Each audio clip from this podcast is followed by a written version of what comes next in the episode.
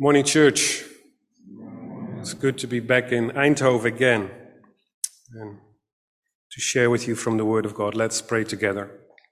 Heavenly Father, as we think about your Word, what it means to us today, personally, in our own lives, we pray that you guide us through your Holy Spirit as we listen and as we speak. In Jesus' name, Amen.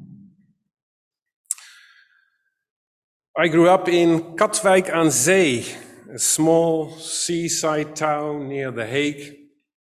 My father was a baker, but when I grew up, still a lot of people in Katwijk were involved with the fishing trade.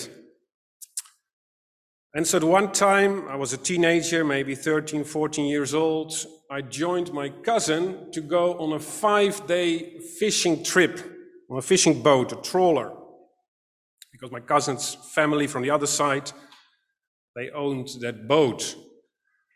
And I still remember we left the harbor at IJmuiden, and together with my cousin, we were cracking jokes, we were enjoying ourselves. But then when we exited the harbor and came into the full sea, things changed. I started to feel sick and it turned out I had seasickness for a very, very long, full five days of that trip.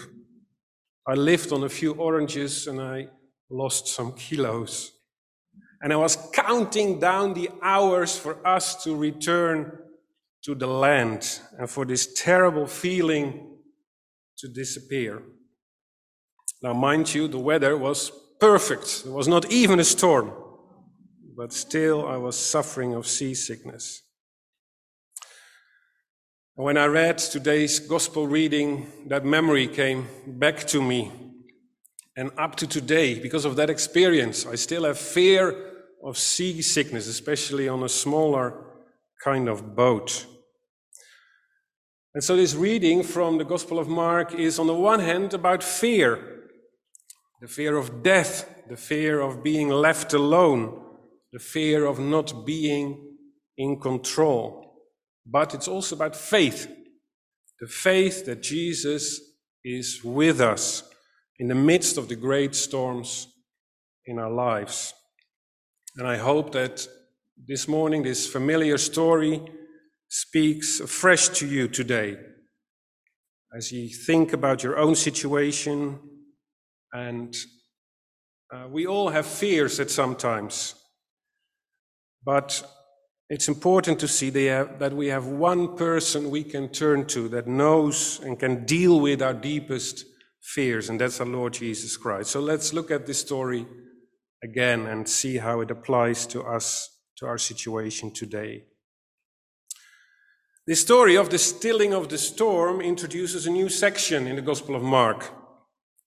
If you uh, look what is earlier in the chapter, in uh, four, chapter four, you see some parables about what the kingdom of God is all about.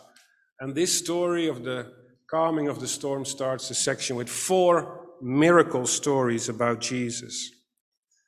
The Gospel of Mark, especially the first half of the Gospel of Mark, is all about that first sentence in the book where it says the beginning of the good news about Jesus, the Messiah, the Son of God. And so Mark is answering the question who is this Jesus? What kind of Messiah is he? Like it says in verse 41, where the disciples ask, Who then is this? So far in the gospel, we've seen that Jesus heals diseases, that he can cast out demons, but this story, this miracle, takes us further because now Jesus is exercising God-like authority over creation. Jesus does what God, the Father, can do. And so the first half of Mark ends with, in chapter 8, where that question is finally answered who is Jesus by Peter. I think we know those words from Peter acknowledges when Peter says, You are the Messiah. You're not just a prophet, but you are the Messiah we have been waiting for. Now, turning to the verses we read this morning, we see the word great in that passage three times, and that shows us a bit of the structure of the story. In verse 37, it talks about a great windstorm. That means there is crisis there. Verse 39, there is a great calm. Some translations, dead calm. And that's the result of Jesus' command. And then finally, in verse 41, it talks about the great fear of the disciples. And that's the response that disciples, the disciples had to what, what happened there. You may have noticed already that we, I've been referring to that, that we can read this story on two, at least on two different levels.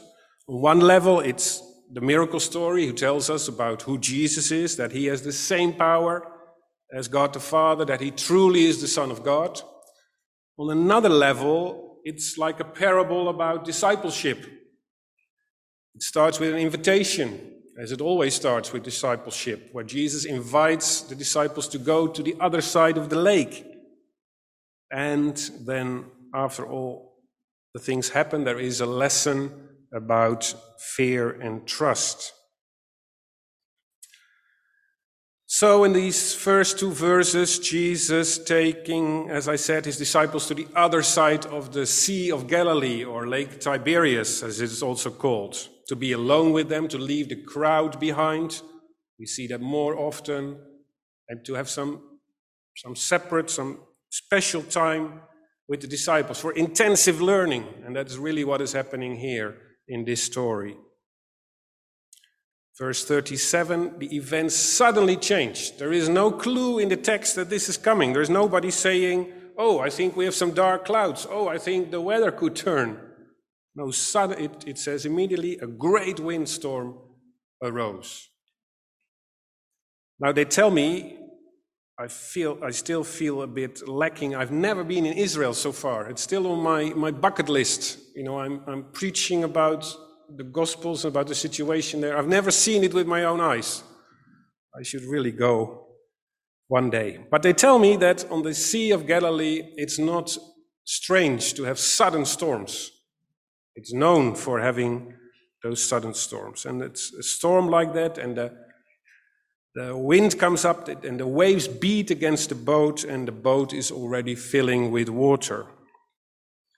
Meanwhile, we read Jesus is sleeping away peacefully on a pillow in the stern. Now, that's quite amazing.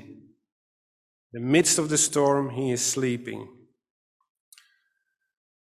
I have, uh, I, I have another childhood story. I don't know, it doesn't happen that far, that often, but today it's, it's there. I have another memory as a child, as a small child.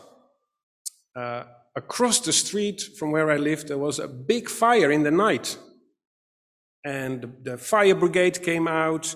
Many people gathered to see what was happening during the night.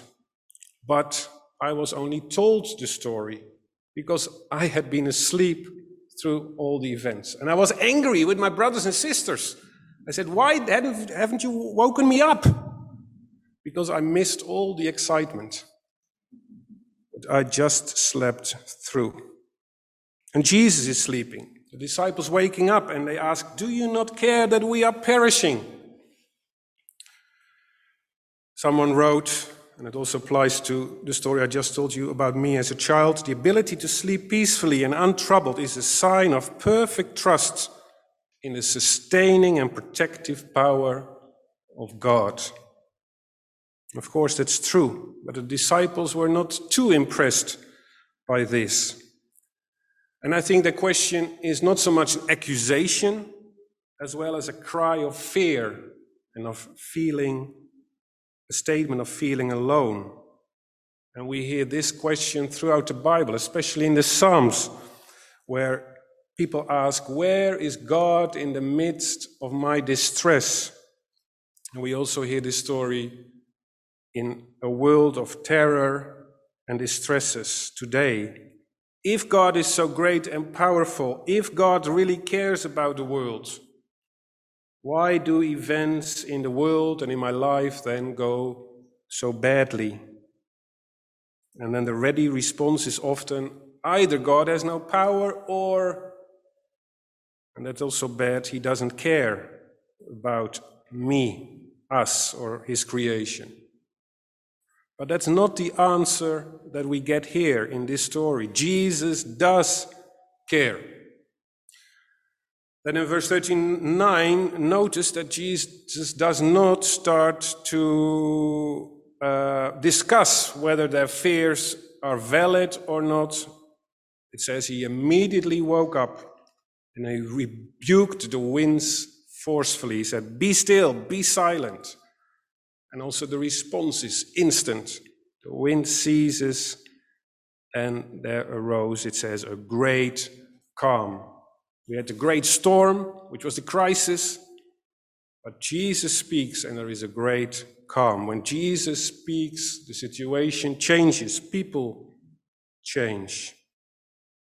And so now the rescue is accomplished, the sea is calm, and then it's time for some needed instruction. Jesus addresses the real problem. Why are you afraid? Have you still no faith?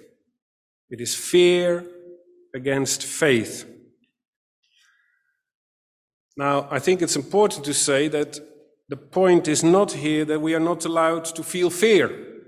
And I will say that a few times in different ways just to make it very clear. But the issue here is that the disciples do not yet understand that Jesus is the real Messiah, the Savior, that he can deal with these circumstances. They only see the elements around them, and they fear them, and they see them as a threat. And so, also, the question to us, to me today, is where do we put our trust? Is it in the end that we believe that God is with us and that He is in control? Or do we live our lives as if we are controlled by fate? And you can never know what the next storm in your life will be. But the good news today is that we can put our trust in a person, in a Savior, in a Messiah who is in control. And yes, we are fearful at times, and that's even okay. But in the end, we have the faith and the conviction that Jesus is there, that He can and will calm the storms in our lives. When an early church father, St. Augustine, preached on this passage, he uses the metaphor that Christ is asleep within us. that's a little bit different perspective. Christ is asleep within us, he says, and we often forget that reality, and then the storms of life take control over us. He, Augustine writes, Christ is asleep in you. What do I mean? I mean you have forgotten his presence. Rouse him then, remember him, let him keep watch within you, pay heed to him. Temptation arises, it is the wind it disturbs you. It is the surging of the sea. This is the moment to awaken Christ and let Him remind you of those words. Who can this be? Even the winds and the sea obey Him. And then this final, the final verse where we see that disciples have again great fear. Now that's a bit confusing. It literally says they fear the great fear. But this is a different kind of fear than they had before when the storm started. And also the Greek, in the Greek, there are two different words used here. Because here it is what the Bible calls the fear of the Lord. In the whole Bible, we see the pattern then when, when if people realize who God is and what He does, there is fear, there is awe, there is amazement, and that's happening here a Messiah that con- controls creation. What an amazing Savior. Could also be that there is some element of fear here for having to change, because that is what Jesus is asking his disciples to do to look at the world with different eyes, to not see the world as it is, but to see the kingdom of God, to see God in control and at work in our reality. And maybe we find, we fear that kind of change. Change that is happening when Jesus calls you uh, to live differently or think differently or maybe to go beyond the borders of what you think you are capable of. And the answer is to choose faith over fear. So let me say a little bit more about that. I said already it's okay to be fearful at times. Fear is a healthy emotion that helps us against many harms. There's nothing wrong with that. But what we're talking about here is a fear that takes over your life. It can be the fear of death or illness. It can be the fear of missing out or the fear of uh, change. And these kind of fears, they can uh, turn into giant category, category 5 storms that send us running for cover.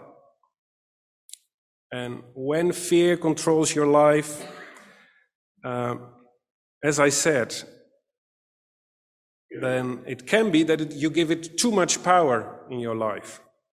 And sometimes we need therapy to deal with that. And that's absolutely fine. There's nothing to be ashamed of. But on a deeper level, the only medicine against fear is trust, is faith. It is trust in the God who says, I will never leave or forsake you. It doesn't mean that bad things don't happen to us, but it does mean that when they do, our faith keeps us from getting under. And when the fears of life come our way, we simply need to acknowledge that these fears are there. We need to, to talk to Jesus. Don't you care that I'm drowning?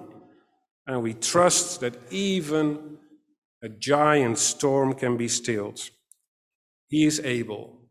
He has done it and he will do it. I want to finish with a story from a Roman Catholic spiritual writer, Henri Nouwen. He's originally Dutch, but he lived most of his life in, in other countries, in the US and in Canada.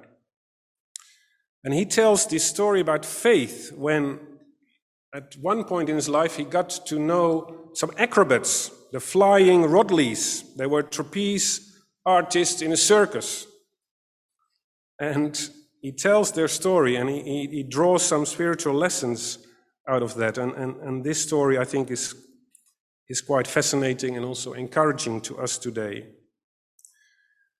I'm quoting now, and He says, One day I was sitting with Rodleigh, the leader of the troop, talking about flying.